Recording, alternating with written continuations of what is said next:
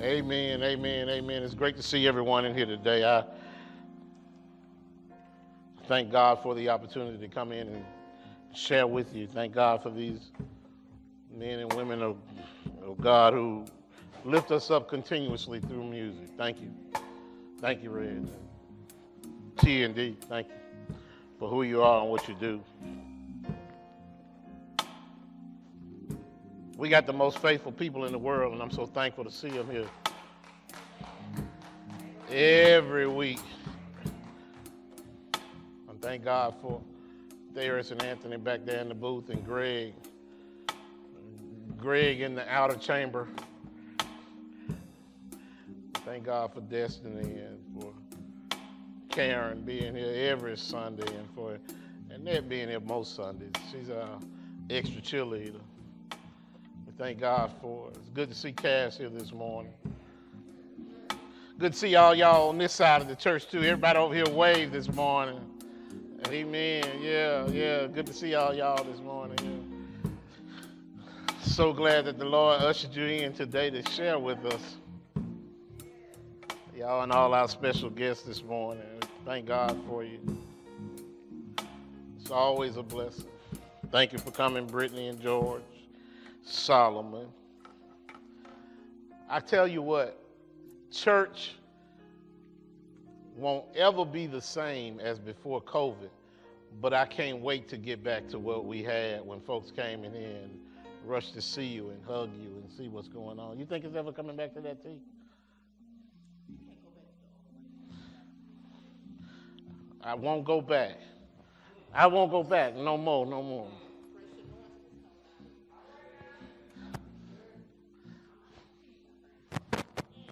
Everything is different. How we receive the Word of God is different. How we interact with everyone. The question is are you getting ready for that?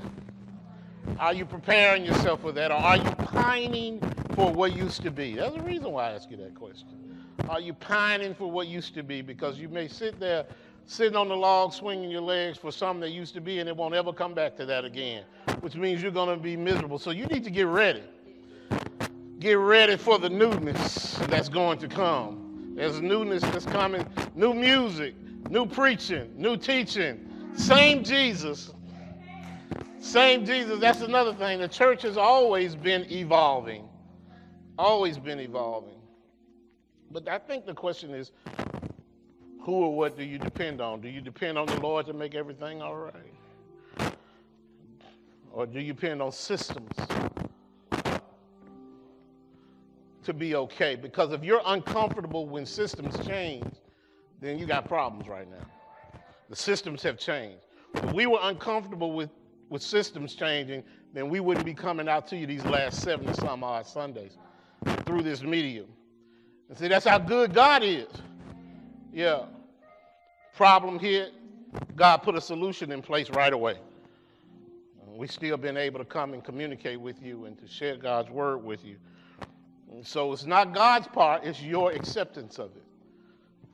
That's the problem. And this medium won't ever go away. When we start having folk come back into this building really, really soon, we're going to still be doing it this way too. We'll still be able to do it online, and people are not comfortable with that. You're going to have to discipline yourself and determine how much am I going to do in person and how much am I going to do online. Because too much of online doesn't get you the necessary ingredients for fellowship. Yeah, you can say, I'm just going to stay online all the time. Yeah, but you're going to miss out on a whole lot that's going on in the body of Christ by not being here. So you need to be prayerful about how you're going to do it. Yes, we will keep the cyber sanctuary open from now on. But sometimes you need to come in the sanctuary if you're able to do it. Now, if you're not able to do it, that's another thing. That's a whole new body of celebration for you. We got some people who were homebound who now in the service again. Because that's what COVID did. So we put everything negative on COVID, but COVID brought some positive things too. Yeah. So let's be prayerful about how we move forward. For the last few weeks, except for the week last week, we we had a different service format last week, but this we've been in a sermon series, um, New Thoughts about the Old Testament. We're going to stay in the Old Testament this week. The Lord has sent me a message from Ecclesiastes. Ecclesiastes. Let's go and see what the smartest man who ever lived has to say. New thoughts from the Old Testament. And we're going to be in chapter 3. Chapter 3 of Ecclesiastes. You're familiar with this chapter. Even if you didn't know it was chapter 3 of Ecclesiastes, you're familiar with the sentiment that comes from this chapter. And when I start reading it, you'll understand what I'm saying. Go ahead and turn there. Father, we bless your name today and ask you to be with us as we stand here before your people. Whether, whether it's a handful or a roomful, Lord, the word goes forth as you direct. We ask you to flower our seed of preparation with the anointing that comes only from you, Lord. Let it blossom into a sweet smelling savor in the nostrils of your people. And then let that savor become food for them, that they might continue to grow and be better in their walk and their witness for the kingdom. Forgive us of any of our sins, Lord, that might hinder the effective delivery of the Word of God. Forgive them for any barriers that might block them for, from receiving the Word of God. And our prayer, when it's all said and done, is that we'll step down from this place better than when we came in in the first place. Father, we, we love you and we know you love us. And we continue to try to do that which you've called us to do. In those areas that we come short, Lord, please allow grace to make the difference. Thank you for all those who have gathered in whatever medium, at whatever place to receive this word. And let it continue to reverberate throughout their lives in the days to come. Lord, we love you and we absolutely adore you. In Jesus' name, we lift this up. Amen. Book of Ecclesiastes is basically a, a journal that Solomon wrote. It's like a personal journal where he goes through analyzing and writing his musings about, about what's happening in life. He's searching see, for what the meaning of life really is. And he reduces that to writing. Some of those thoughts come out in the form of Proverbs, which Solomon wrote many of. But even though everything in his life was going pretty good at that time, he was still struggling internally. Anybody ever have that happen in their life? Everything is going seemingly all right around you, but internally you're struggling with how life is, how you're dealing with life. Yeah, you got everything you could possibly want, but you're struggling. Yeah, the kingdom was doing okay. Of course, Solomon being the richest man who ever lived, there's not much he lacked materially. So that wasn't the problem. The question is, what else was he desirous of? I believe I can tell you this, and you'll receive this from me, that most of us, when we reduce it all down to, to the core element, most of us want the same thing. We want to be happy. We want to be, we want to be at peace with people. I don't care where you go and what the com- complications are in your life, you want that in your life. It's not always that easy to get it, though. And so, Ecclesiastes is the record of him searching for the meaning and fulfillment of life. Imagine that now. He's the richest man who ever lived, he's the wisest man who ever lived, and yet he can't find happiness. Maybe there's something to be said about happiness. Maybe happiness is not what you ought to be looking for. Maybe there's a different word, a different emotion, a different feeling we ought to be able to pull out of the air. Look, look, look. He had devoted himself to wisdom. He had devoted himself to pursue, he had pursued pleasure. If it was pleasurable, he had had it uh, or done it. That's just what he had. Money can get all that stuff for you, you know. If you if you got if you got money, you can you can feel good for a minute. If the sensation is what you want, you can get the you can get the sensation for a minute. It'll stick with you. He had poured himself into being successful. He had built things. He was, by all accounts, doing well. But in the end, he always came up empty. Always. Felt like he was restless and dissatisfied and didn't matter how much of that stuff he did, how long he did it. It always stopped and he always came back to that same old familiar feeling. And so he writes in Ecclesiastes how he dealt with that. And in particular, chapter 3, he writes some thoughts about how he has dealt with life on the terms that life has given him. Ecclesiastes 3 is a very, very important step in Solomon's search for the meaning of life. I'm not trying to get philosophical or anything. What we basically have is a young man here who's just trying to feel all right. He had the ability to reduce it to writing. So let's read what he thought when he wrote chapter 3. And can I tell you this? These are simply musings coming from his head. They're God inspired. But it's what he's experiencing. God uses him as a filter to explain to all of us how to deal with one core issue today, and it's, it's the issue is time. Time. That's why I say you've heard this story before. You've heard this chapter before. Solomon writes, There's a time for everything and a season for every activity under the heavens. There's a time to be born and a time to die. There's a time to plant and a time to uproot. A time to kill and a time to heal. A time to tear down and a time to build. A time to weep and a time to laugh. A time to mourn and a time to dance. A time to scatter, scatter stones, and a time to gather them. A time to embrace and a time to refrain from embracing. There's a time to search, and then there's a time to give up. There's a time to keep, and there's a time to throw away. A time to tear, and a time to mend. A time to be silent, and there's a time to speak. A time to love.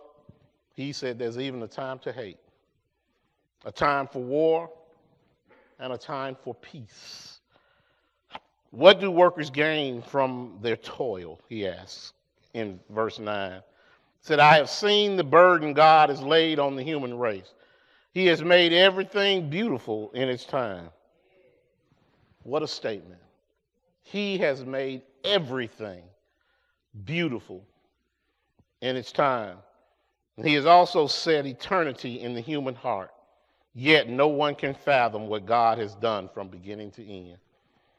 I know that there is nothing better for people than to be happy and to do good while they live, that each of them may eat and drink and find satisfaction in all their toil. This is a gift from God. Stick a pin in verse 13. I know that everything God does will endure forever. Nothing can be added to it and nothing taken from it. God does it so that people will fear him. God's word through Solomon. Solomon said there's a time for this and a time for that. For everything you can come up with, Solomon will validate to you that there's a time for it. But then he'll run to the other end of the spectrum and he'll tell you that just as there's a time to start, there's always a time to stop. So today, just for a little while, as we go through and explain what Solomon was talking about, I want to use as a central thought it's about time. It's about time. Yeah, double meaning there, double entendre. It's about time. See, see, Solomon is basically talking about different times or seasons of life. This is what he's trying to get us to be mature enough to understand. And he's talking about two primary things, Anthony. First, recognizing those seasons of life. You have to be mature enough to recognize them, and then you have to understand how to respond in those seasons of life when they come. Yeah, remember now, Ecclesiastes comes from those books of the Bible that are called wisdom literature. Yeah, wisdom literature. And so here we are. He's trying to give us the benefit of his living so that we can understand it and perhaps not make some of the same mistakes. I don't know about you. I can learn from other folk. Some folk act like they can't learn from other people. Yeah, you, you can. I can see somebody else's experience and say, "Oh, oh I'm good." I don't need to go through that. But then there are other people who act like they have to go through everything themselves. And even though you try to warn them and lay out caution and stop signs, they still trudge ahead. How does Solomon say we, we, we deal with the issues of life? First of all, he says, recognize the seasons of life. There are seasons that come into your life. There's a time to be born, and then there's also a time to die. That's a, those are two different seasons. And he said, he said, these from the very beginning. I love this that he starts out with a time to be born and a time to die. You know why? I love it because we have no control over either of those things. No, no, no matter what you do, I, there's nothing, I had nothing to do with what happened on July 16, 1964.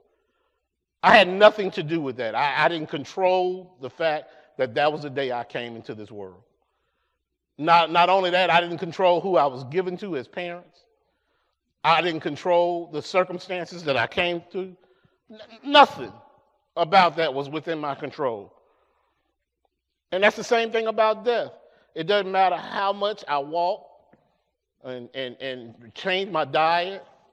It doesn't matter. None of that. The day that's appointed for me to die, I'm going to. And I don't have any control over that. Man cannot cheat death. It does not happen that way. And you know, I'm not saying don't do push-ups and, and, and, and, and take vitamins and, and go to the doctor. I'm saying do all those things. But in the end, in the end, you don't have control over that last date. It just doesn't work that way. He says there's a time to be born and a time to die. He said there's a time to plant and there's a time to uproot what you planted. Seasons of life, he's talking about. It's appropriate that we act differently in different seasons. You'll learn that if you haven't, that, that as life goes on, things you like, you don't like no more. Or things you used to do, you don't do anymore. In a farming society, they knew that there were times when the temperature and the rainfall was perfect and they were conducive to planting crops. Now, that doesn't mean in your freedoms you can't plant at another time. It simply means that if you plant at a time that's not conducive to planting, then you won't get the result you've seen. People ought to hear me now. In your life, you have the freedom to do the things you want to do, but there are seasons when you have to do certain things. Yeah. I read a, uh, an article last week that said a 69 year old woman was pregnant. That's out of season. Oh, that's out of season.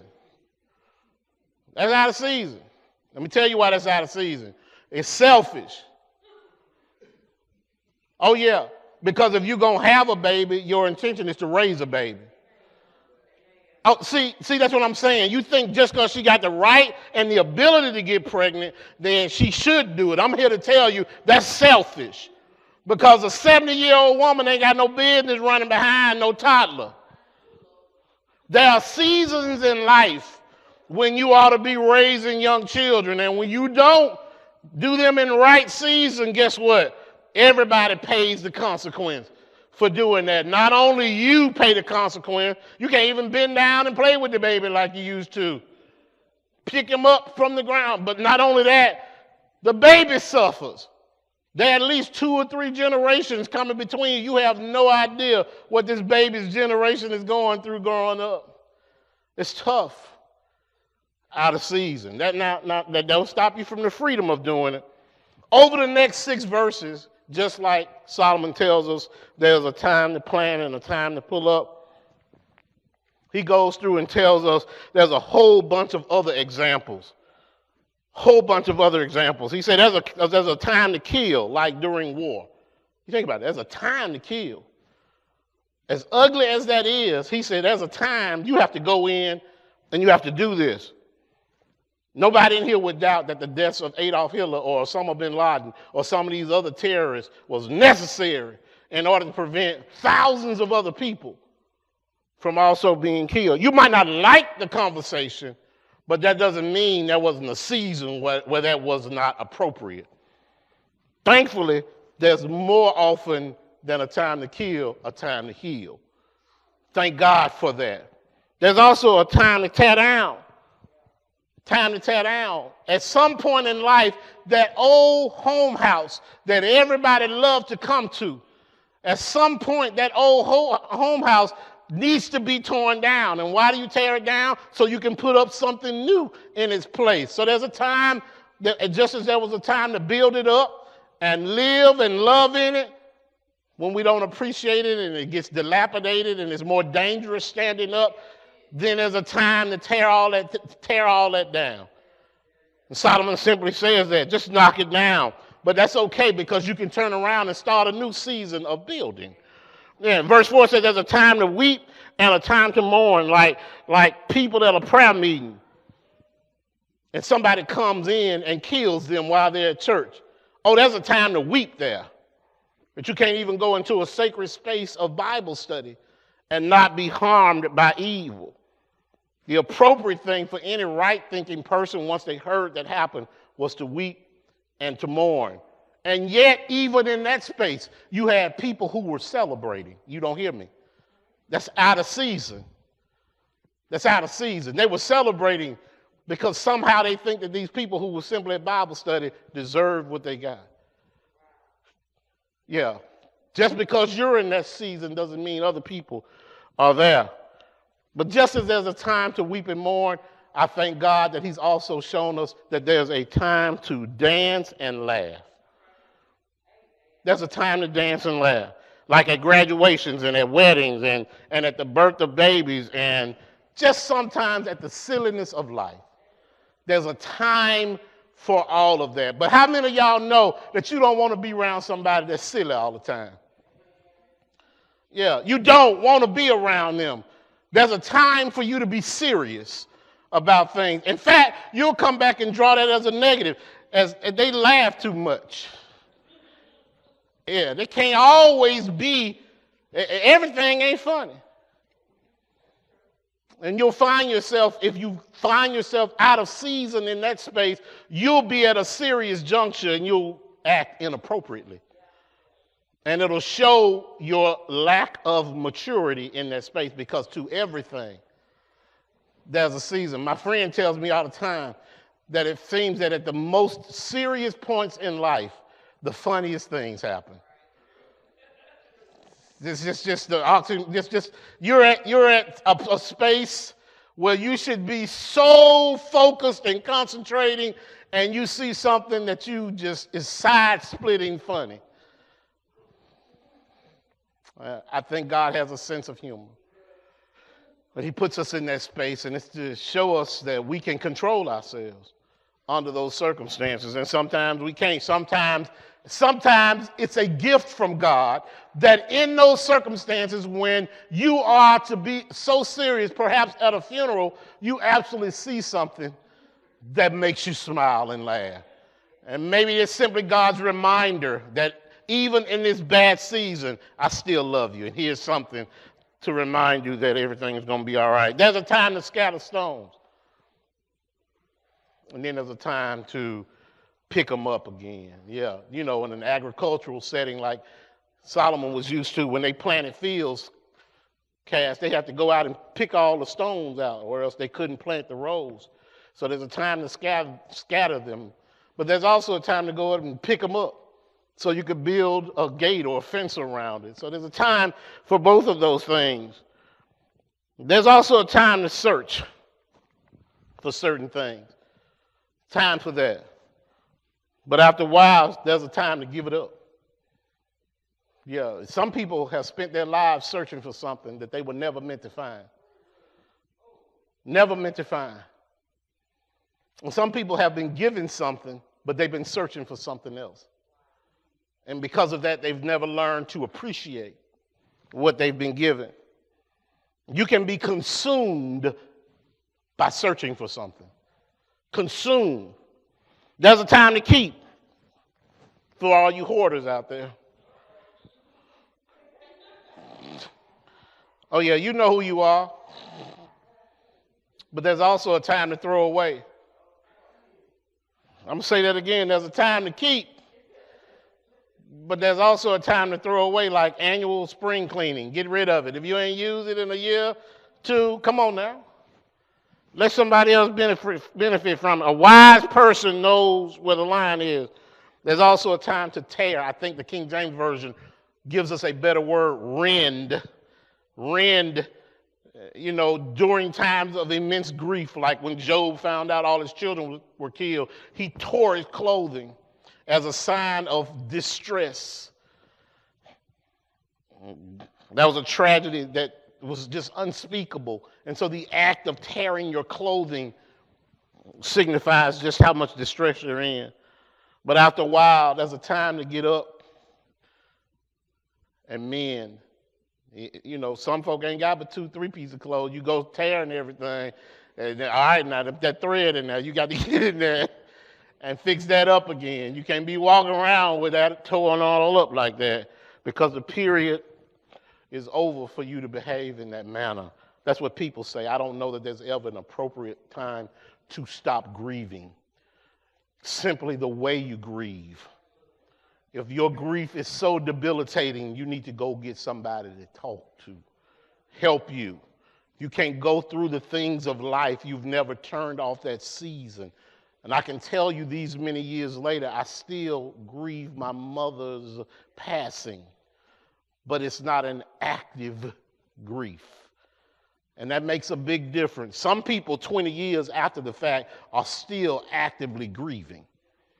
That is not a healthy place to be in. That tells me, and I'm sure it would tell any professional, that you've never grieved appropriately.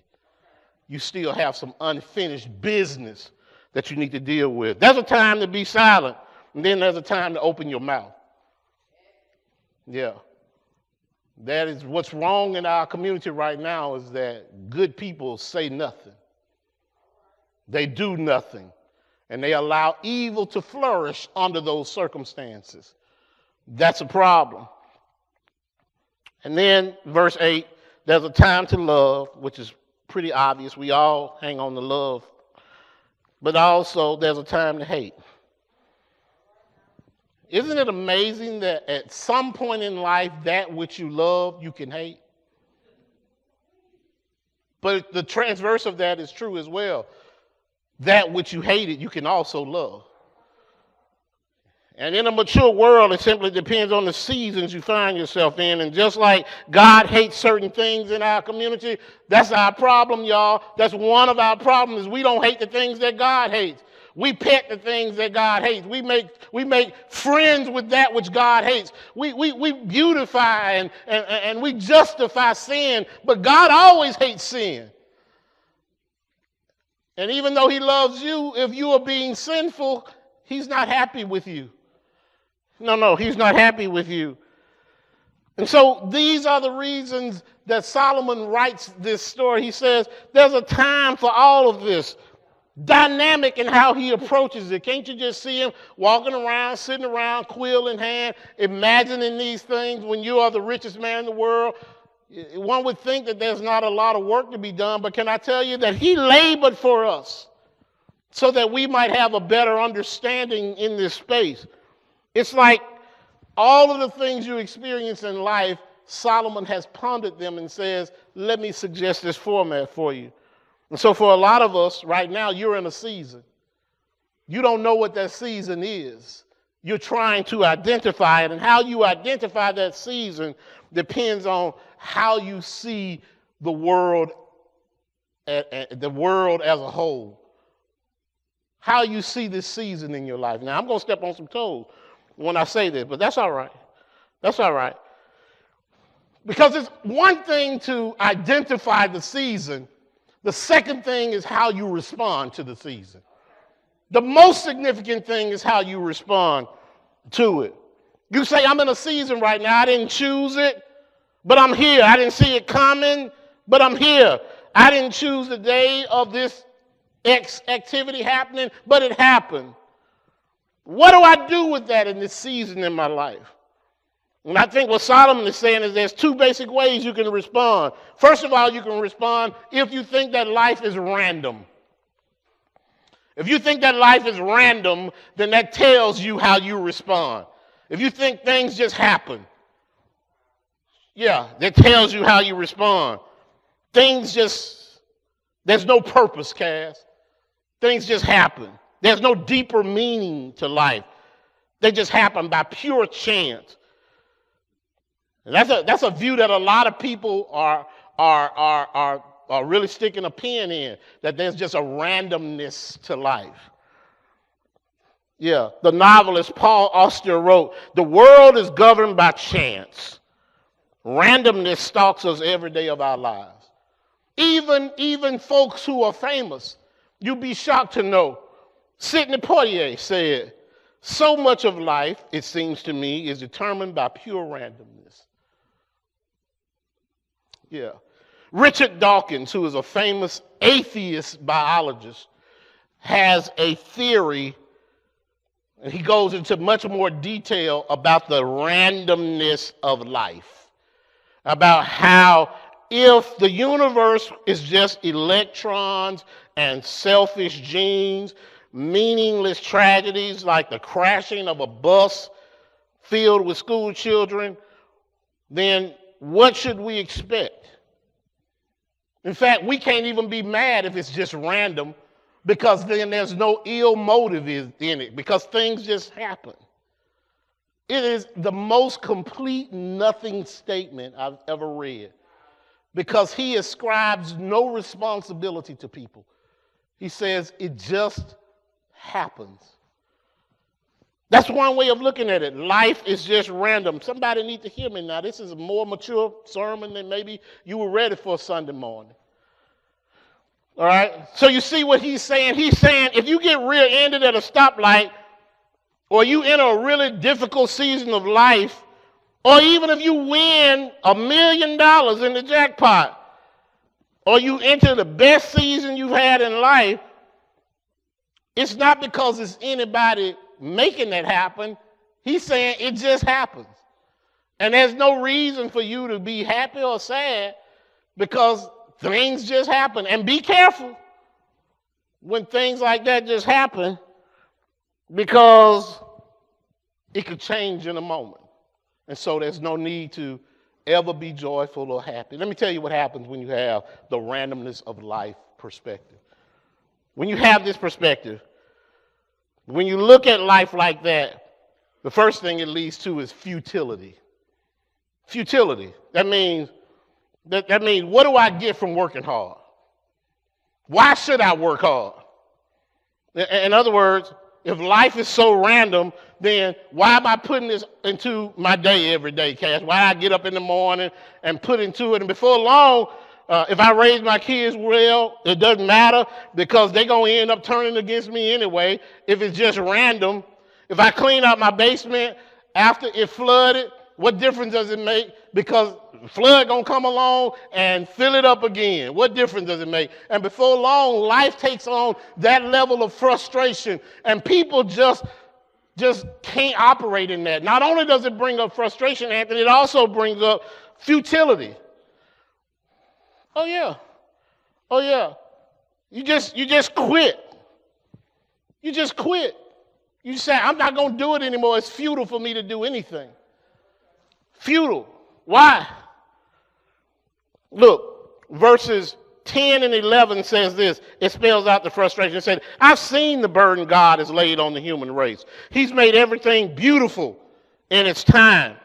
He has also set eternity in the human heart. Yet no one can fathom what God has done from beginning to end. If you focus on that second phase, he has set eternity in the human heart. In other words, there's something in us unlike any other creature that God has created. God has given us, human beings, something, And we know that there is more than just the time God lets us stay on earth. We know intimately that there's something bigger and better than us. When you look at a baby and how he's put together, you know that there's no way that just happened by chance. It's not just random. When you understand how a baby is born and how he grows, you know there's no way it's just random. When you know destiny that every morning the sun is going to come up and every morning when it go I mean evening when it goes down and somebody keeps that together Somebody is protecting us from the sun coming too close to us and burning it up, burning us up. But that same sun can make a flower grow. How can that just be random? How can it just be random? And yet there are people who believe that. Nobody can fathom what God has done. The same water that comes out of the sky that can be a hurricane can also be a spring shower. The same water that comes from the sky that can be a torrential rain can also be dew in the morning. Who controls all of these things? And if you believe that life is just random, then something doesn't make sense to you. So if you believe in the first way of thinking that life is just random, then you got a problem. But there's a second thing, and this is what I believe Solomon meant to us, meant. This is where he was going in his musings. Yeah. Solomon's notion was that he interpreted the seasons of life that we go through by saying that in the end, I believe that God is in control. Now, that depends on how you look at it. You might look at it to say it's completely random, things just happen. But Solomon said, I believe that God is in control. Yeah. How is that? How things happen it's how God wants them to happen or how God allows them to happen. That everything that happens in my life is being, is being driven by a purposeful God. And when you choose this view over the random view, then things start happening different in your life. Somebody needs to hear me right now because you're around some people who are in the random view category. They don't believe that anybody's in charge of their life. They think that things just happen to them and no matter what they do, that the change, that no change will come. But you, on the other hand, have a maturity that comes from having a relationship with the Lord. And your maturity that comes from having a relationship with the Lord shapes your whole view. It shapes how you not only deal with your life, but it shapes how you deal with other people in life. Having this level of appreciation for somebody bigger than you and I being in charge is a place you want to be. Let me tell you why. The first thing you get when you understand that somebody else is in charge is you get wonderment. Oh, yeah, you're in awe that God can do the things that He does. Uh, isn't it just, aren't you just awestruck? You ever watched a newborn baby come into the world? Have you ever seen what happens? And have you ever wondered how can God let us make another person? From, from what does He give us this authority to be almost, I think, when we make babies, when we allow children to come in, we're as close to being godlike as we could ever be. Think about that. You have created another person. And then, while you're in that space of wonder, fear and dread takes over because you say to yourself, What am I going to do with this baby that I have? How do I shape him and mold him or her into to be a, a, a contributor to society and not a taker from society? Look, verse 14. I know that everything God does will endure forever.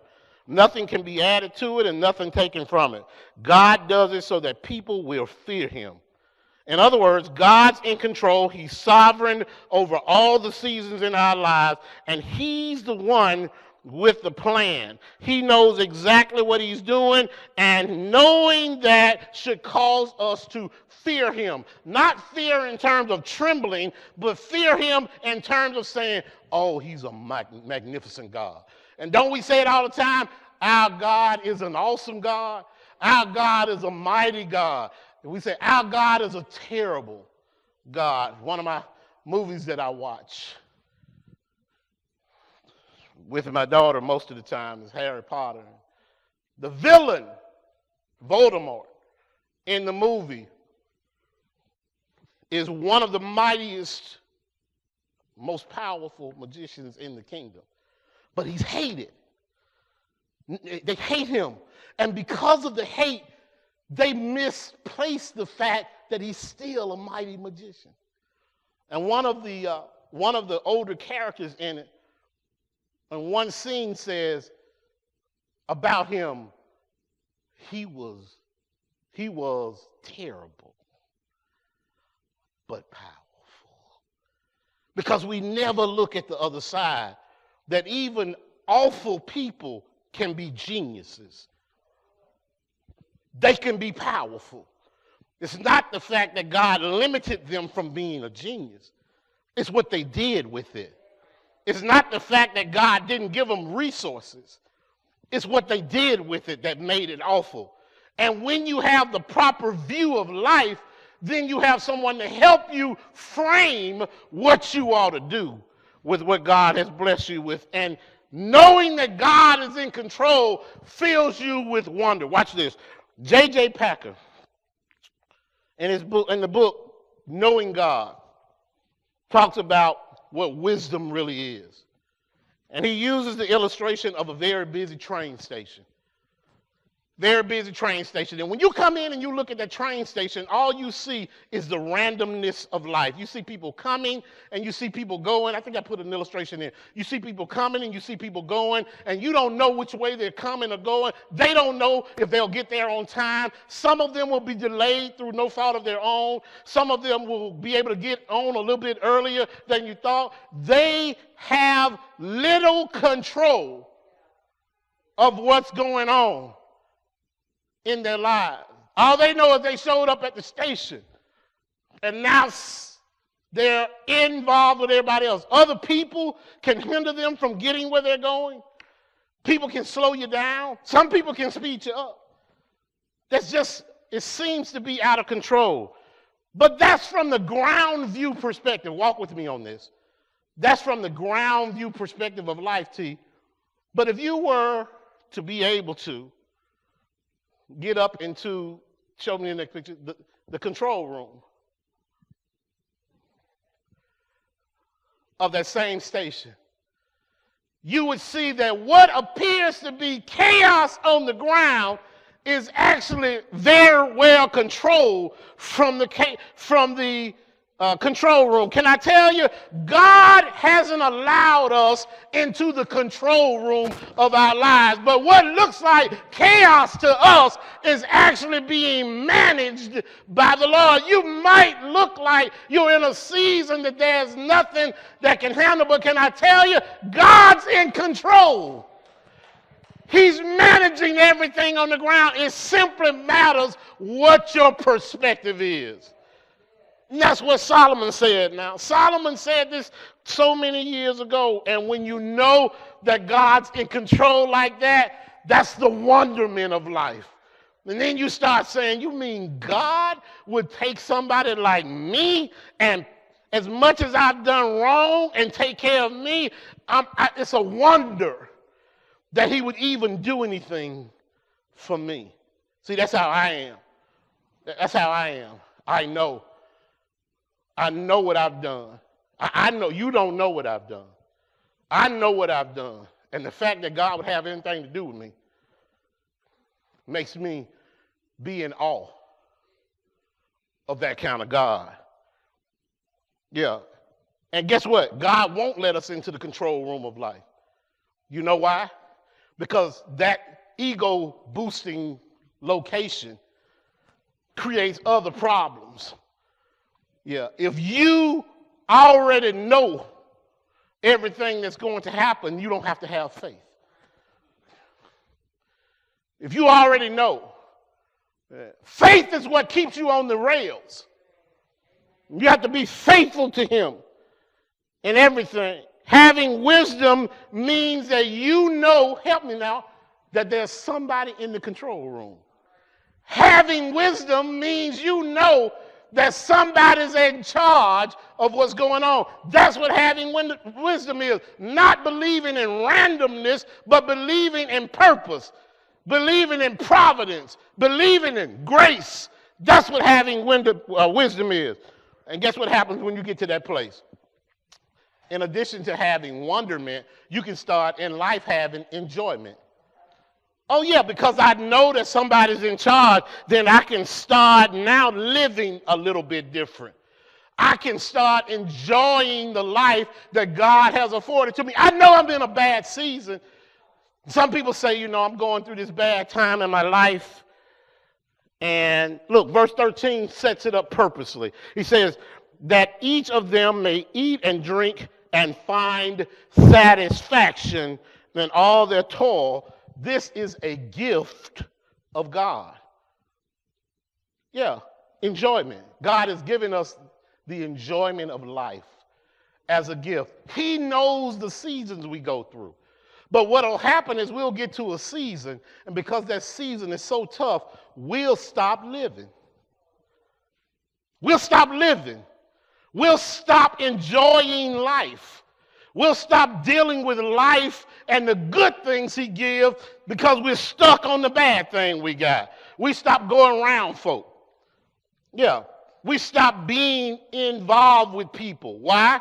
Because we say, I'm going to wait until this bad season in my life moves on. And then I'm going to start living again.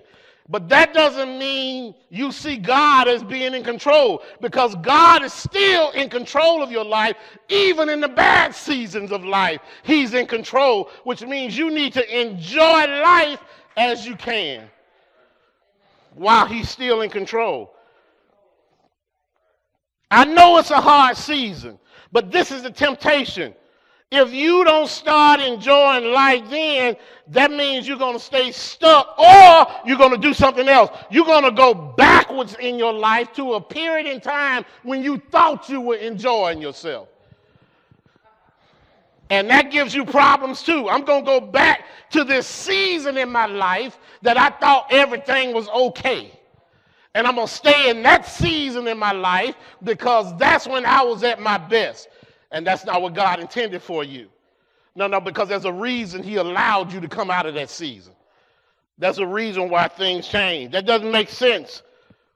Relationships end, injuries happen, people lose jobs. But if you're so bitter about that that you stop living that you're only focused on getting out of that season, then you don't enjoy the gifts that God is giving you in this season. You're ignoring all the good because you stuck on that bad. You stuck on that bad. Yeah. One preacher said he was talking to a member who's in a long, drawn out divorce proceeding, painful season. And she said that I realized that this whole thing won't be resolved for over a year. This is what she said. He said, she said, so here I am in this season. And she said, I can postpone my happiness and postpone my joy till it's all resolved. She said, but I'm learning to enjoy my kids and my friends and my family members and the simple gifts of God right now. Right now in the middle of all this mess, I'm finding a new level of joy and love in the middle of my mess. And all of this because I know that God is walking with me. And if he's walking with me, he's going to protect me and he's going to keep junk from happening to me. You know, if we're not careful, we'll postpone the enjoyment of life every time there's a hard season. And you'll find yourself with years past and you never have lived. You never have lived, and all that is meaningful you, meaningful to you, will be gone. Because you were waiting on that spot to pass. Guess what? Because the world is broken. It's going to stay broken. Things are going to continue to happen, but you can't let that stop you from being grateful and looking at how good God has been in those circumstances. And so, once you understand uh, and you're that God is in control and you understand the wonderment of Him being in control, you can start with enjoyment, and then enjoyment leads you to something that I love, and that's called involvement. Those of us who have a Christ like view realize that we're in this world to effect change. Yeah, we're supposed to impact the kingdom. It's supposed to fill our presence in some way. Some people think it's supposed to fill your presence in a big way. And can I tell you that a butterfly can make ripples in a pond?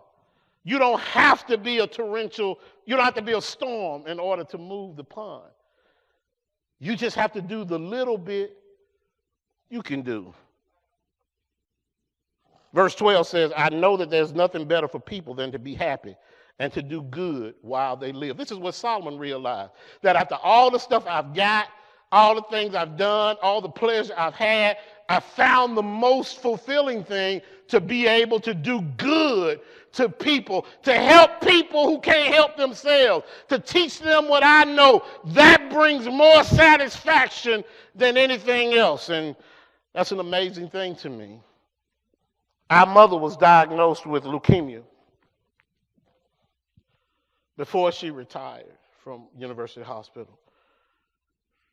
It was a season she didn't expect.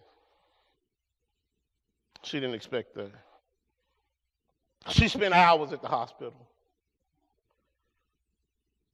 getting chemotherapy, waiting on doctors, various appointments, sometimes just waiting on doctors to show up. It's interesting that she spent her whole life working in a hospital, that she turned around later and became a patient in. It gave her a completely different view on that hospital, completely different side of the hospital, waiting to be stabbed with IV needles, having chemicals poured into your body. But she believed that God was in control. She did. She did. I was so immature in my faith. And I'd ask her questions that she didn't know the answer to. But her testimony was never, why me? She courageously told me that her testimony was, why not me? She said, other people get sick all the time. She said, I'm no better than anybody else. Why should somebody else have to go through this? But she also understood that in her place that she found herself in, that there was work that could be done. She didn't believe in random, she believed God was in control. She exuded that when you met her. You've heard me talk about my mama before. And I know that people can make folk larger than life after life. I realize that, and I don't have to do that. Her life spoke for itself. But the truth of the matter is, while she was in that hospital, she saw it as a place of service just as she did when she was working. When she was sitting there going for her own treatment, she talked to the other patients. She asked them if they knew the Lord. She talked to the nurses. She asked them if they knew the Lord. She did it over and over again, so she found her place of ministry even while she was being helped. And how do I know this? How do I know it? Well, I saw it. If I went to an appointment with her on the occasion that I could, I'd see her doing that and having a conversation and telling them how good God was going to be to her. Not only that, telling folk who may not have even known the Lord, don't worry, the Lord's going to take care of you. How do I know the impact it had? Because at my mama's funeral, her main doctor, Dr. Saleh, was a Muslim. He came to her funeral. A Muslim doctor came to a Christian funeral because of the witness, and he spoke. He spoke because he and mama talked all the time about her faith in God. And yes, she was human. Sometimes the news she got was not encouraging, it was discouraging. And guess what? She has spoken about God and her faith in God so much that a Muslim repeated her statements to her and asked her, What makes you think that the God you love won't bless you the way you say he's been blessing everybody else? This a Muslim preaching to her at the hospital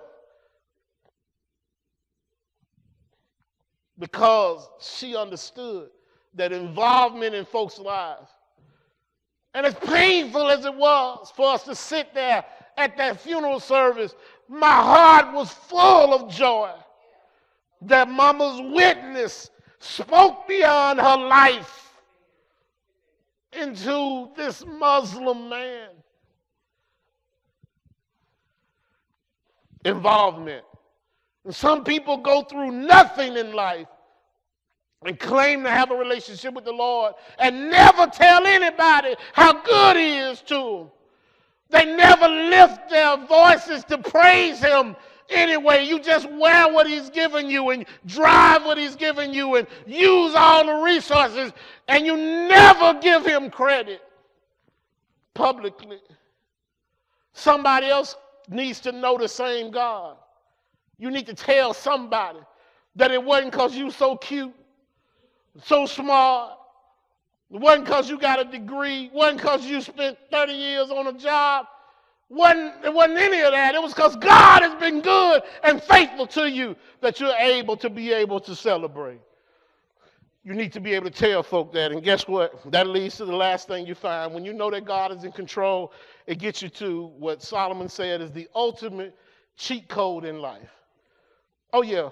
See, all of this came down to the ultimate cheat code in life is once you understand that God is, in fact, in control, not only is there wonderment, oh, yeah, not only is there enjoyment, there's also involvement, but the last thing there is, Cass, and this is what makes the difference between believers and most folk, there's contentment. Oh, yeah, there's contentment. There is contentment. You hear me? There is contentment when you know that God is in control. You're not restless. You're not bitter. You're not jaded. You are content. Paul said it best in Philippians 4 and 12. He said, I know what it is to be in need, and I know what it is to have plenty.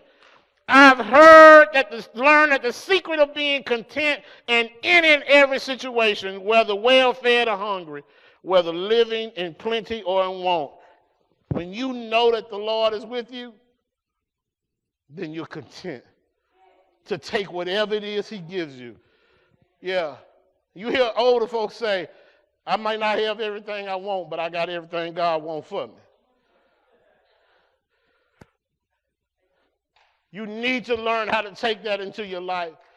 Think about how many nights you can reclaim from not being able to sleep if you find yourself contented. In Ecclesiastes, Paul validate, I mean, Solomon is validated later by Paul saying the same thing.